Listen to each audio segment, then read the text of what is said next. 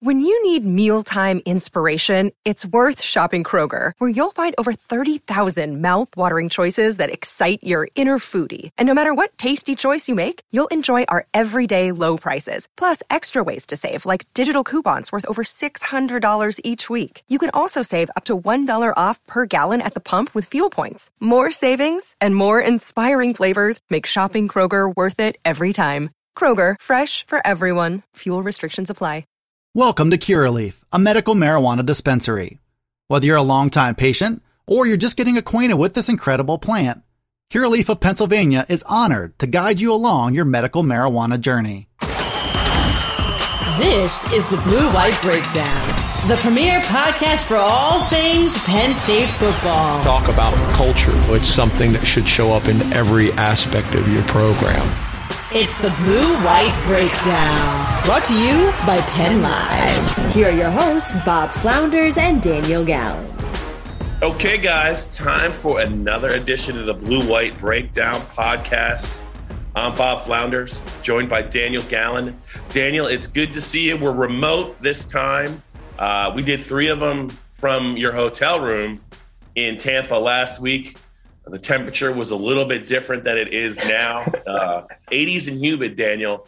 I don't know what it's like at State College in, Har- in Harrisburg. It's about 28, and uh, the temperature differential is wreaking havoc with my sinuses. I don't know how you feel because I went from 30 degrees for two months to Tampa 85. Now we're back to 25, and it's just been a little bit of an adjustment for my body. I hope you're feeling well. How are things at State College? They're good. Uh, when we left Tampa on what was that Sunday morning? Now uh, yeah. it was it was 75 and sunny, and by the time I got back to State College at midnight, it was 30 oh. degrees. So okay. bit of a swing there, um, but you know that's where we live. You got to get used to it, and it's uh, it has been an adjustment though. I uh, I'm not a yeah. big beach humidity guy, but after a couple days down there, I was yeah. like, I might be able to get used to this. I'm not a big change of seasons guy, but boy, it, it sure felt nice to be in December in shorts and just hanging out, you know, hanging at uh, outdoor bars. It was it was it was cool. The Outback Bowl itself, I thought, other than the final score, if you're a Penn State fan, if you Penn State fans in attendance, I think re- really had a good time. Daniel, we're gonna we're gonna continue with the good time theme. Daniel, let's just get into some of the movement that's happened at Penn State. It's literally every hour, but um, Michael Hazel leaving James Franklin after a long stay as his uh, director of football ops. Joe Lorig, as expected, is now at Oregon uh, in the same role, special teams coordinator, like linebackers coach or something at Oregon. James all but said it uh, in the post game press conference. He said, you know, there's a lot of factors that go into it. Usually, I'm not a fan of lateral moves, but he's kind of from that area, so that we knew that he was going to leave. Let's talk about some of the player decisions and let's also talk about Penn State's new special teams coordinator. Let's start with Rasheed Walker. Has not played football for a while at Penn State, didn't play the last two regular season games, was down there on crutches, was never going to play, I think, in the bowl game. Uh, he was a member of the 2018 class, so he's coming back for another year. I always get confused about when they decide to make to make their decision public. Did you think there was a chance Rasheed was going to stay? I thought the longer it went, Daniel, there was a chance maybe he would be back. Uh, when we saw him down there, it kind of piqued my interest a little yeah. bit. I thought that, oh, maybe he'll be coming back next year, which kind of scrambles how you think about that offensive line. But in the end, I, it's not that much of a surprise. He definitely could have gone uh, pro after last season mm-hmm. and probably could have worked his way up some draft boards. Um, it's interesting because his stock, I would say, is is probably lower now yeah. uh, than it was a year ago. So he has some some work to do uh, in the pre-draft process. Obviously, we don't know his exact injury, but I guess his first priority is to get healthy. Um, and if he can get healthy enough, then time for those pre-draft drills. And yeah. as I've written, and as we all know, Penn State guys test really well. Um, so that should help his stock. Um, but I think that a lot of it will depend on what kind of coaches at the next level see at him. Do they see him as a left tackle? Do they see him as a right tackle? Um, right. How do they kind of square the potential, the physical gifts with the the on field product in 2021, which at times was was not the best. Yeah, definitely has an NFL body, has played a lot of football at Penn State. I actually thought his 2019 year might have been his best overall year uh, at Penn State. That was his last year, I believe, working with Matt Limegrover. Was he, I think he was the offensive line coach there. They're all it's all starting to run together, Daniel. But his, I thought his redshirt freshman year was actually pretty good. Uh, Phil Trautwein took over. 2020 just so so, and this year I had high expectations for him. I'm sure he had high expectations. There were just too many times he was beaten on plays. You know, we don't know all the what all that went into the blocking assignment. But boy, when you're that big and you're you have, you have you have the feet that he has, you expect some dominance. I don't know that we saw it, but I wish him well. It would not surprise me, Daniel, if he had a, a very good NFL career. There was a player at Penn State James Franklin, I think he had him for one year and he left for school. He left school early. Donovan Smith, similar to Rasheed Walker, big guy, left tackle. You thought he would be a little bit better than he ever, he was at on the college level. Left school early. I think he went in the second round to the Bucks, and every year he's gotten better at the NFL level. And now it's to the point where he's he's he's often you know viewed as maybe a top five, top ten tackle. I could see Rasheed Walker doing that, but I also think that he's going to have to do some some good things leading into the uh, NFL draft. You know, there's some good tape on him out there. There's also some tape where they're going to uh, some NFL people will probably be shaking their head. But let's let's talk, Daniel. With him out of the picture, I think at least three of the offensive line spots for 2022 could be. I could see them as being set. You know, Juice Scruggs started at center after playing guard a lot of the year. I think that's his home now. Caedan Wallace, I'm not expecting him. I'm not expecting him to say he's going to leave Penn State. He would be the right tackle. What did you think of Olu Fashanu against uh, Arkansas? And I would say he's definitely the guy to beat out at left tackle. He's a big guy, and I think he can only get better.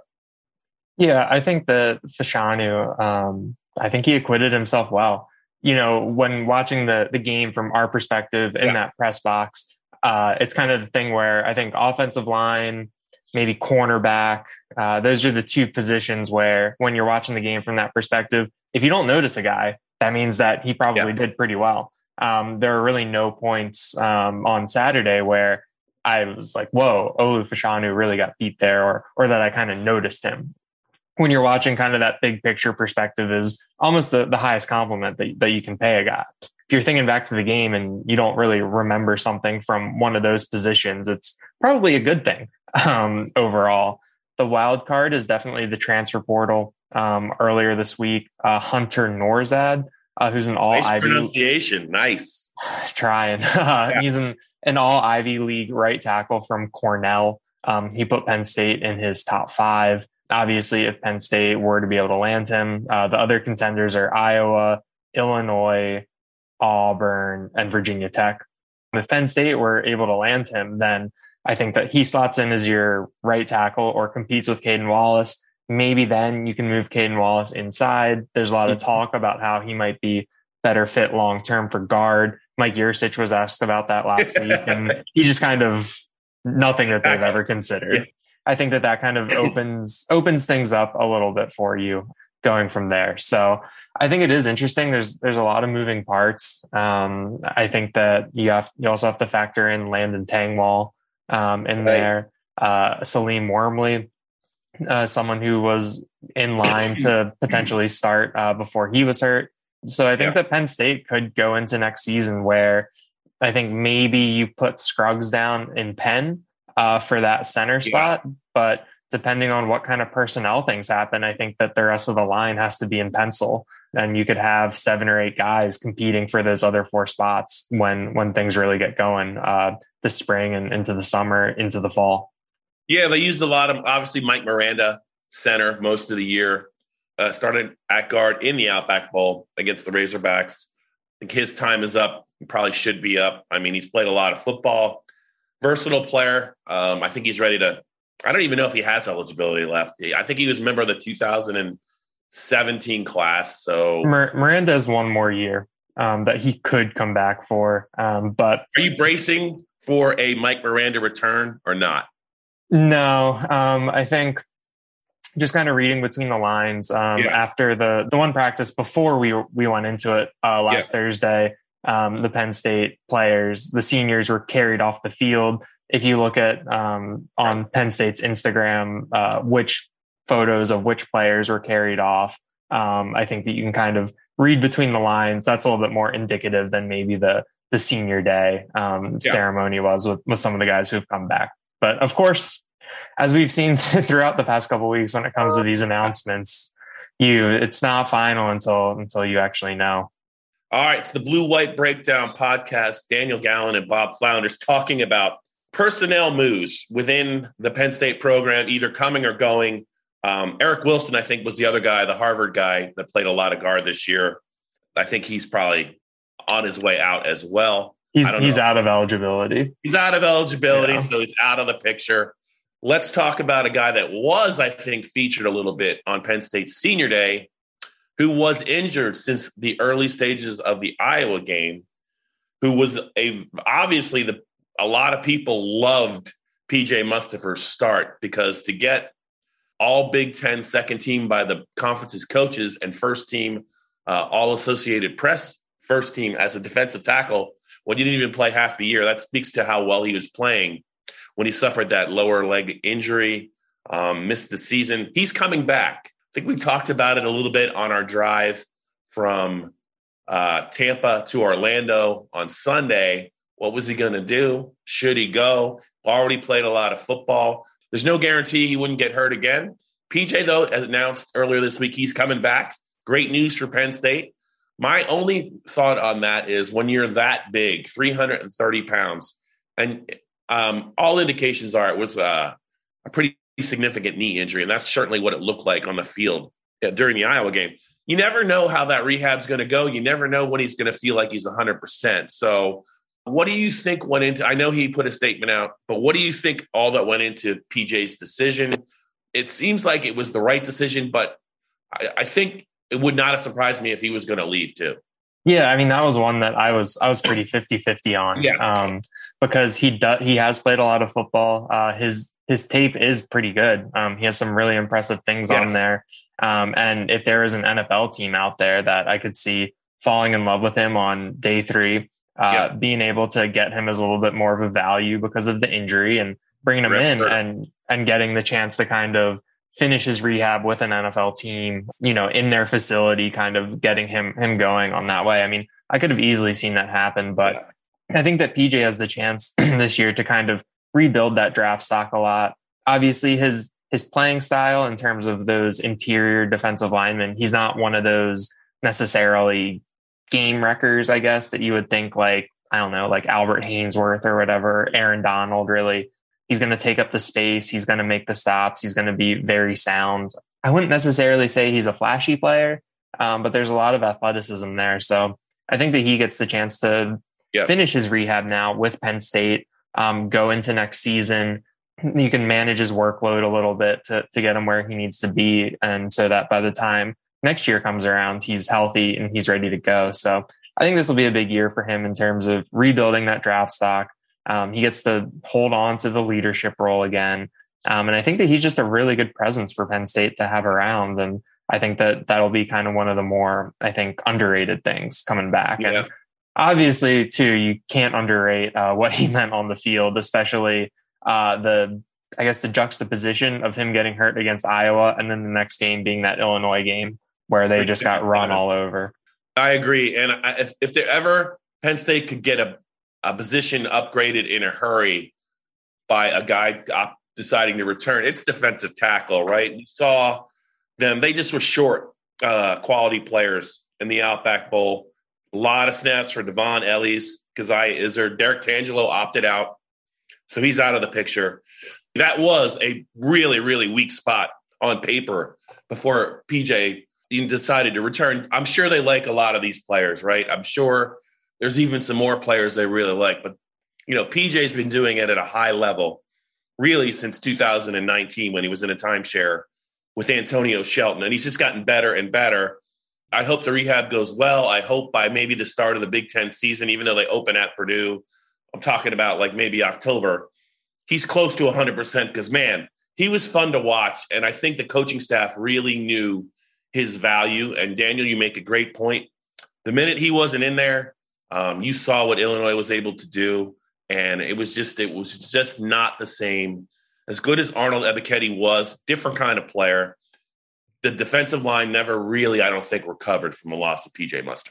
Definitely. And I think too um, that this is a position that they could look for in the transfer portal. Um, we saw them bring in Tangelo last year. Yeah. And obviously, Dvon Ellies, I thought, played some really good snaps. Coziah Izzard made some plays. At the same time, those are still kind of unproven commodities. And obviously, the only way to, to gain experience is to get experience. Um, but it wouldn't be a surprise if Penn State looked toward uh, the interior defensive line in the transfer portal um, yet again to to add kind of an instant impact running mate uh, next to Mustipher up front. This is the Blue White Breakdown. Welcome to Curaleaf, a medical marijuana dispensary. Whether you're a longtime patient or you're just getting acquainted with this incredible plant, Curaleaf of Pennsylvania is honored to guide you along your medical marijuana journey. Have questions? Visit us at curaleaf.com or stop in to see us at any of our 12 locations. Let's talk medical marijuana and let our confidence become yours. Daniel, Jordan Stout, not a surprise going into the draft. I hope Penn State fans appreciate what he was able to do in 2021 and not just focus on the missed field goals because he had a positive impact on this team in a couple different areas. He he essentially took away the opposing return game, whether it was kickoffs or punt returns. He was really good at pinning teams inside the 20. Field position weapon, another transfer guy from Virginia Tech. I think he was the first team All Big Ten punter, deservedly so. It bothers me when people there's a lot of negativity out there, and just to focus on some of those missed kicks, I just think you're you're really not you're, you don't really understand the true value of Jordan Stout. I think he's absolutely a guy that could possibly even get drafted uh, in the NFL draft late, you know, sixth, seventh round, just because he can do so many things and he can get better, even if he opens the year on a team as the backup field goal kicker. You look at what Blake Gillikin's doing in the NFL now. I don't know if he was drafted. He was drafted late. There's a, Robbie Gould played at Penn State in 2000, the early 2000s. Daniel, you were just a puppy and he was not a good place kicker at Penn State. Um, he wasn't bad, but he was just so so. He's still kicking, I think, in the NFL. So to me, a guy like Jordan Stout, I really think he's gonna he's gonna make an NFL team very happy. He can punt, he can handle the kickoffs. He could even, I mean, he could if he gets better uh, as a field goal specialist. I mean, he's handling like three different jobs. I think there's some value there. How do you see Penn State handling all of the duties that maybe Jordan did last year. Obviously, they're going to divvy them up. I don't think one player can do all the things that he did. We saw Jake Pinegar in the Outback Bowl. You know, he's not exactly a proven kicker yet either. But what do you see from the kicking game with Jordan Stout out of the picture? Yeah, I think you have to start with Jake Pinegar. Um, obviously, James Franklin told us not to read too much into the the senior day uh, festivities and whatnot, but I thought it was notable that Pinegar is a fourth year senior and he was not honored at, at senior day. And then you look into it a little bit more. Uh, and he came in late uh, in the Michigan State game for the final extra point after Stout missed a field goal and an extra point earlier. And then you get to the Outback Bowl and Pinegar's the he's the yeah. kicker. So I assume that that you start there with him next year. Um, whether or not they try to do something with what they did uh, with Pinegar and Stout, where they have the that kind of line of demarcation where Stout handles everything longer than X, Pinegar is everything inside X. Um, we'll wait and see. Um, but I think Pinegar will be the kicker next year. I think Sanders Sahaydak, he's someone where you heard some good things about him.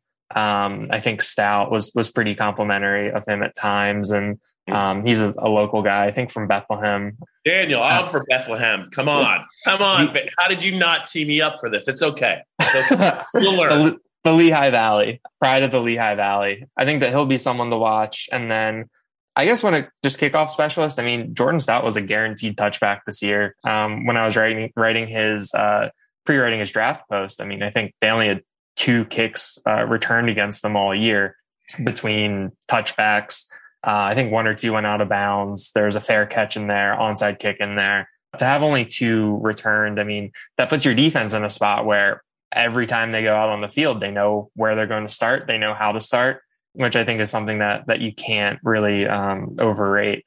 Um, and as for punter, Penn State signed Alex Bacchetta uh, from Georgia, went to the same high school as Blake Gillikin.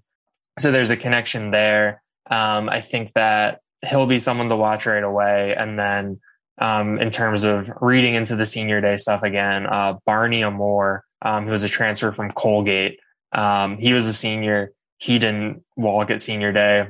Obviously, you would assume that um, Bacchetta has has the inside track, but Penn State, I mean, James Franklin has talked about how they invest in special teams, and you look at the roster, and uh, you've got all these all these long snappers, all these punters, all these kickers. Long snapper Chris Stoll is coming back for a sixth year next year, so, which gives you a little continuity in that group. Um, I think it'll be it'll be a pretty interesting um, and I think potentially entertaining uh, competition through through the spring, um, especially because Stout and Pinegar had provided so much kind of continuity um, over the past few years that now there's there's going to be some changes.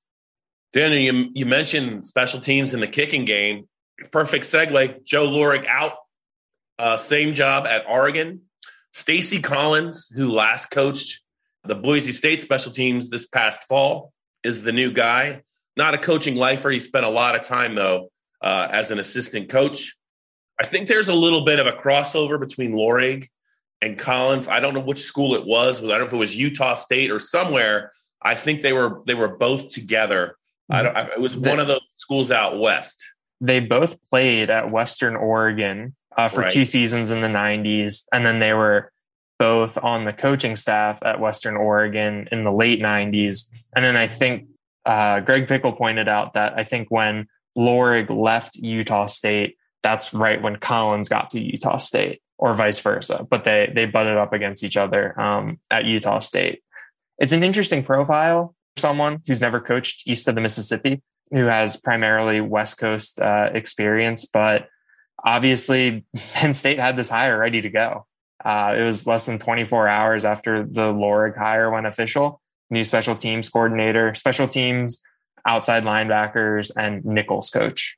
Were they not together in 0506 at Idaho State? Did I am I missing that? Did you see that? Oh yes, they were there too. Sorry, that yeah. was my. I, I forgot. I forgot. No, no, that's okay. I, I was just trying to. I sensed that Joe and and Stacy knew each other, and I was just looking before the podcast where they might have last worked together. And I th- I do think um, it might have been one or two years at, at uh, Idaho State. Not that it really matters, but I, I have to think that maybe there was some input maybe from from Joe Lorig about uh, Stacy Collins. One thing I'll say, Daniel, is I think it would really be great if James Franklin got together with Stacy Collins this offseason and say, hey, if we're going to fake a punt or a kick, let's make it a little, let's give it a better chance of success. Cause there was a, there was that nightmare, the second fake in the Michigan game.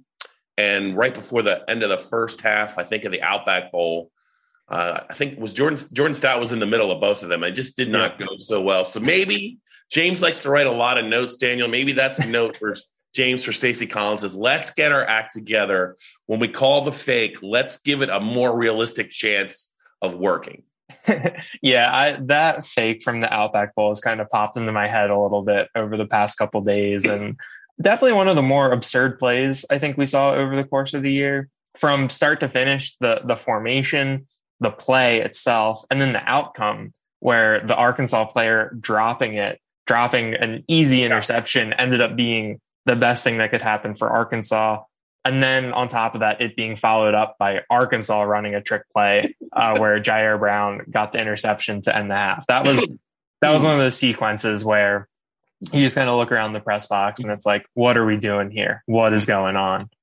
Uh, let's close this edition of the Blue White Breakdown podcast by me. I'm going to tout this series that I just started today on Penn Live.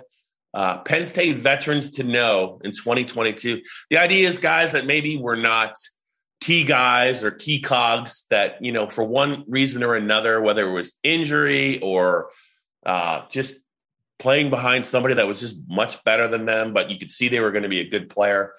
I have like five or six names on my list.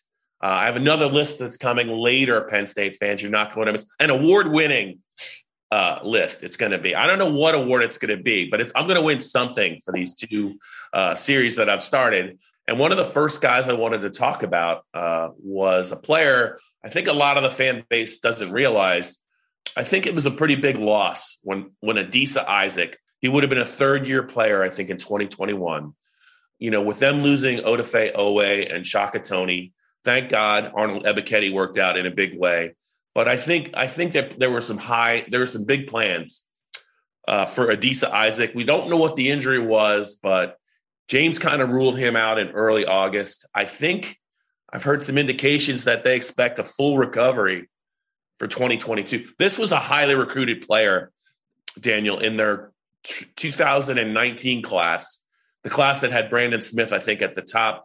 Adisa Isaac was not that far behind. I think he is a player that if he can stay healthy, you know, they they do have Nick Tarburton coming back, Vilbert Smith, Smith Vilbert, correction, Vilbert. I caught myself finally. Uh, had that three sack game in the Alpine Bowl. I think Adisa Isaac, if he's healthy, really, really upgrades the defensive end room. And I think he's a player that, I mean, if he's healthy and he's getting a lot of snaps, you could see a breakout year from him. Yeah, definitely. I think that I think I saw something that James mentioned him uh, on the pregame interview um, on the radio before the Outback Bowl as as something about seeing him run around and, okay. and about how how great that was to see. So um, I think that he's someone where when you look at kind of how things worked out on the defensive line um, and kind of the the idea that if you have Isaac opposite Ebiketie, mm-hmm. you know, that moves Luketa and Tarburton into more of those rotational roles. Ebiketie and Isaac wouldn't have to play as many reps. Um, right. And it kind of the you just kind of go from there. There, there's a big ripple effect, especially because Penn State never really got that other pass rusher. They never had a, a fourth pass rusher uh, this year. It was all Ebiketie, Tarbert, and Luketa. You and I uh, both we we believed Brent Pry at the beginning of the year when he when did. he talked about Smith Vilbert being being the guy, and it took almost five months uh, to get there, but we finally got there uh, in the Outback Bowl, which is is good going into next year. But I think that Isaac coming back will be good, um, especially because there is no one other than uh, Tarbert. You feel good about Tarburton. You know, he had a good game in the Outback Bowl. I think that he stayed healthy uh, last year for the most part, and I think that he's proven that he can be solid um, in there. Um, but other than that, I mean, there's a lot of question marks there. Um, I think James Franklin has said Dani Dennis-Sutton, the incoming freshman, is someone who can contribute despite not enrolling early. So I think that you, you have to watch him. But Isaac coming back, I think, gives you that that number one atop the depth chart, and especially with kind of the ripple effect. If you put him next to PJ Mustipher, that can make his job a lot easier yeah. um, playing next to a big body like that. So I think that that was a good pick as someone that you know, maybe, I mean, I forgot about him at times this year. So I think that he's someone that the fan base will get familiar with this offseason and beyond. Okay, so let's wrap up this edition of the Blue White Breakdown podcast. Daniel's going to be back a little bit later in the week with Dustin Hockensmith. We're going to be rolling out three of them a, a week, even in the off season. There's no off season for Daniel Gallen. I can tell you that if you've been following along on Penn Live, there's just no off season, Daniel, and you're going to be covering picking your spots, I think, with men's basketball as well. You're going to be staying busy. Before you know it, it'll be time for Penn State spring drills. But Daniel, now that the season is kind of over, I don't, I don't, I don't know. You were talking about maybe a trip to Philadelphia this weekend. I don't know where that stands. What do you have on tap this weekend? Is it a is it an off weekend for you? Are you still going to have your hands in some kind of Penn State football coverage? So uh, Micah Parsons and the Dallas Cowboys are coming oh. to Philadelphia this Hi, weekend. Dallas Cowboys. Yep. Bob Flounders' Dallas Cowboys. I'll, I'll make sure to put that in, in the copy. Go ahead. Go um, ahead. We're we're credentialed for that, so Good. we'll ma- make the trip down. Get to see uh, Micah Parsons in the flesh. No yep. idea who will be suiting up for the Eagles after they put about more than a fifth of their roster on on the COVID list uh, earlier this week, but got that coming up, and then I think I think next weekend, uh, first weekend of the NFL playoffs. That'll be the it. the first. first you'll, uh, you'll, you'll be up to some, you'll you'll be up to something else Penn State related. I promise you. You just haven't really conceptualized it yet, but I'm sure that you're you're gonna. I hope you get one weekend off. That's my uh off-season wish for you is to get a solid 48 hour weekend in. Hopefully you can do it, but you never know. There's always Penn State news. It's crazy. Yeah, I mean, I think yesterday I was uh, I was all suited I was all suited up, ready to go out for a run at about 4:30, and then I see the the Jordan Stout news come across. Luckily, mm-hmm. I had that one I had that one in the can, uh, so that was that was easy to get up and get on the way. But I think that after I think once we get through this weekend, things will oh. quiet down a little bit. You know, it'll be time to turn towards recruiting, the transfer portal, and uh, to look at, at those kinds of uh, announcements and, and, breaking news. So there's really at this point for any level of football, um, college football, NFL, there, there's really no real off season, but you make it when you can. Okay, for Daniel and I, that's a wrap on this edition of the Blue White Breakdown podcast. Remember, Daniel and Dustin Hockensmith are coming later this week. I've seen some stuff on social media about some Penn State recruits and maybe their appearances in some games and they're doing well or they're together. Maybe there'll be some info from Daniel and Dustin about that. I don't want to. I don't want to tip their hands, but I would imagine there's going to be some recruiting news for you Penn State fans, and you're not going to want to miss it. This has been the Blue White Breakdown, brought to you by Penn Live.